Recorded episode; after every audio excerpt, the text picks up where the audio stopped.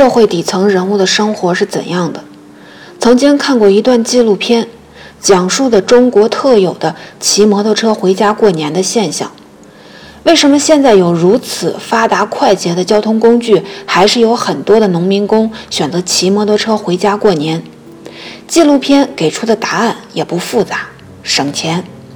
相比买一张硬座票，夫妻二人骑着摩托车，历经寒风骑行4天回家，可以每个人省下500元左右。最近看了一个纪录片，周浩导演的《差馆》。差馆是粤语派出所的意思。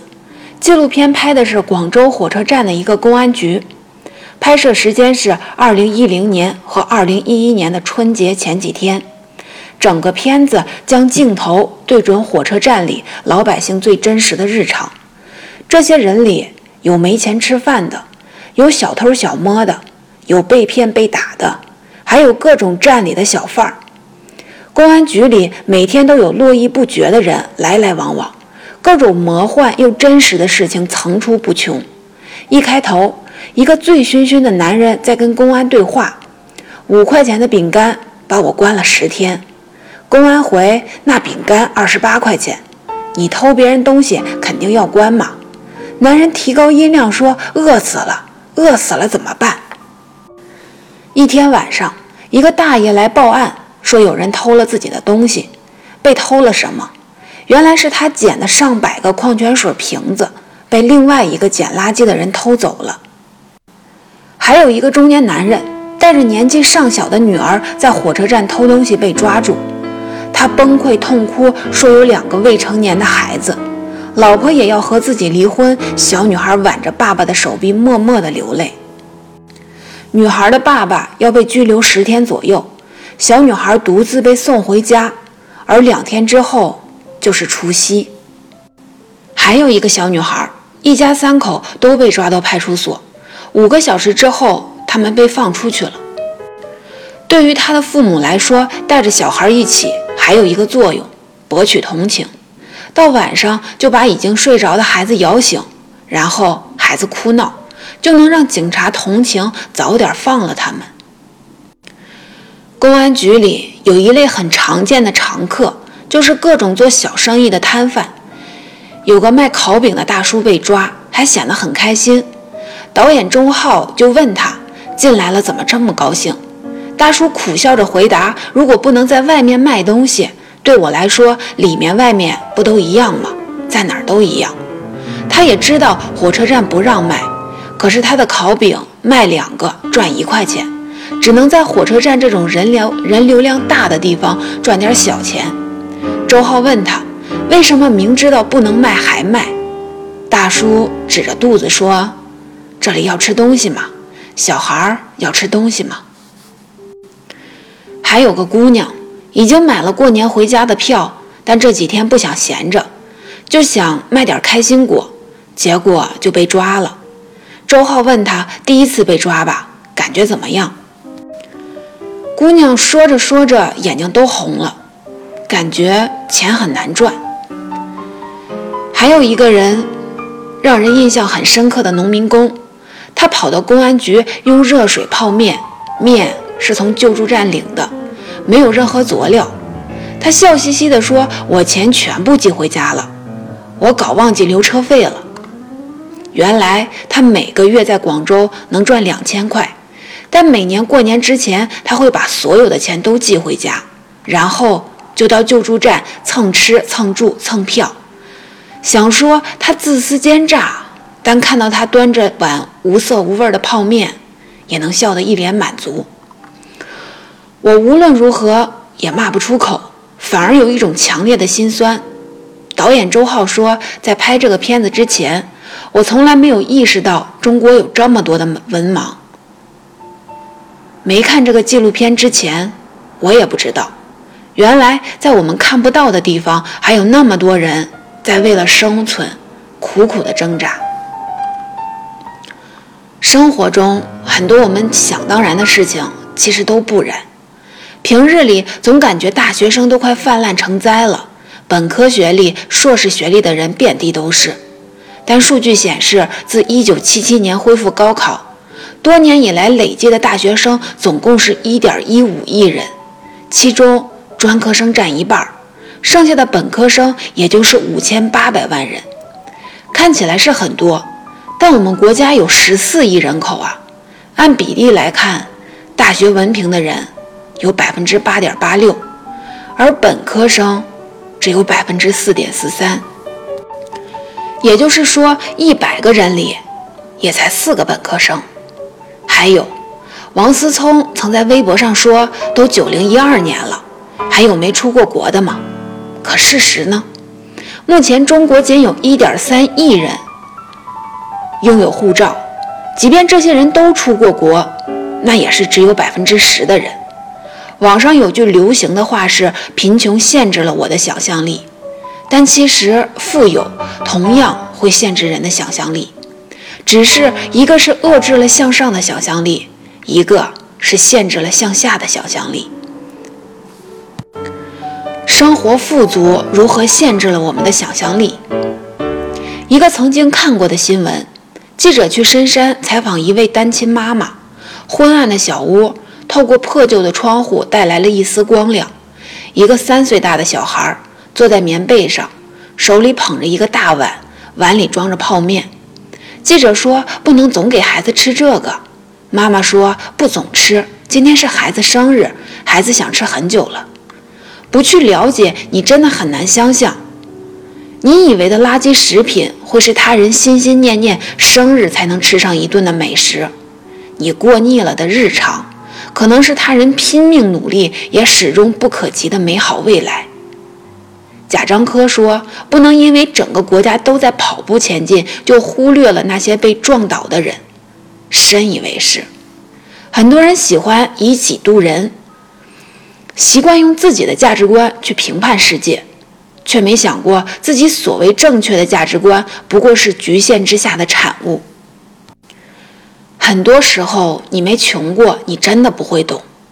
8月23日，江西南昌某公交站台，一名女子跌跌撞撞想上车，她又摔倒了，又爬起来走几步又摔倒在地，摔了几次之后才踉踉跄跄走到公交旁。司机看到赶忙把他扶住，发现他满脸通红，头都抬不起来，还一直在流泪。之后才知道女子本就生病了，但为了300元全勤奖，她刚打完针就赶着去上班。有人评论说，不就是300块吗？命都不要了。这就是穷人，目光短浅，为了300块连命都能拼掉。是啊，这就是穷人。但你不能说他目光短浅，因为你不是他，你不知道他在过着什么样的生活。300块对有的人来说只是一顿饭、一件衣服，甚至只是一份水果钱，但对他来说可能是几天几夜的加班加点，可能是下个月生活费的大头。对你来说不至于，对他来说就很至于。有人为了卖出一瓶清洁剂可以舍去自尊，有货车司机被油耗子偷了油，只能边哭边骂边开车。国家统计局发布过数据，按照每人每年2300元的农村贫困标准计算，2016年我国农村贫困人口为4335万人，也就是说还有4335万人年均纯收入低于2300元。年收入2300是什么概念？一部最普通的国产手机，有人需要不吃不喝工作一年才能赚到。石姨说过这样一句话，现在处于精英的很多人正在慢慢丧失对社会底层的共情能力，以至于越来越不理解普通人的苦难。你生活富足，所以你不知道还有很多人终其一生都在为最最基本的生存挣扎。在你不了解的地方，有太多你未曾想过的辛酸。网络上有一种声音很喜欢指责穷人，认为人之所以贫穷都是因为懒惰、不努力、不上进、目光短浅等等。穷人原罪论大行其道，但真正的现实是，很多深陷贫穷的人根本没有时间考虑出路，考虑未来，因为单只是活着就已经耗费了他们全部的力气。美国作家芭芭拉·艾伦瑞克为了体验底层美国人民的生活，选择了在6个不同的城市打工。在这些地方，一个没有学历的普通人一般时薪是6到7美元，一天差不多50美元，1个月工作25天就是1250美元。但芭芭拉发现，如果她想离工作地点近一点的话，房租就得600美元以上，这笔负担太重了，所以她只能离工作地点几10公里的地方去租房。但为了维持基本的生存，他每个月还要花费400到500美元买食物和汽油。如此一来，每个月赚的钱基本就所剩无几了。芭芭拉在不同的城市换了6种不同的工作，有零售，有清洁，有老人服务，但是结局都一样。他发现自己陷入一个困局，因为没钱不得不住在偏远地方。因为住在偏远地方，所以不得不花费大量时间在路上。因为花费很多时间在路上，他用于提升自己和发现更好工作机会的时间越来越少。为了应付房租和生活成本，他不得不说服自己承担更多小时工作或者兼职。因为花了太多时间做各种劳苦的工作，他渐渐成为了一个工作的机器，无力做任何其他的事情，直到情绪爆发离开。换了6个地方，6份工作，芭芭拉最后发现，如果你在底层，就算忙到吐血，依旧翻不了身。是啊，这个世界真的很不公平，有很多人怎么努力都无法改变命运。大同黑煤窑的工人，每天6点天没亮就要下去拉煤，一直拉到晚上没办法工作了为止，从地下700-800米的地方把几10斤重的煤运上来。一名工人每天可以得到100元左右的报酬。除了工作环境艰苦，工人们还要面对矿难塌方、老板拖欠工资等风险。但即使如此，在被问到是否辛苦时，从四川农村来的陈姓工人还是这样说：这里比家乡要好上10倍，这儿干1年，比得上在家乡干6年。这样的人，你能说他不努力？但事实是，他并没有你过得好，他拼尽全力，也还是一片阴云笼罩。还是那句经典的话，每当你想批评别人的时候，要记住，这世上并不是所有人都有你拥有的那些优越的条件。前段时间，王石教育年轻人说，现在的年轻人都太急躁了，整天只想着赚钱，然后劝年轻人应该把精力更多的放到公益或者探险上去。他举的例子是，他朋友的女儿在高考前突然不想上大学，要和父亲去登山，后面又想读书了，考上了杜克大学，而这就是这个登山的经验，让他被麦肯锡录取了。何不食肉糜呀？谁不想慢点走，享受生活，多看看身边甚至远方的风景？但更现实的是，生活的压力逼着你只能匆匆往前赶，生怕慢了一步就再也赶不上了。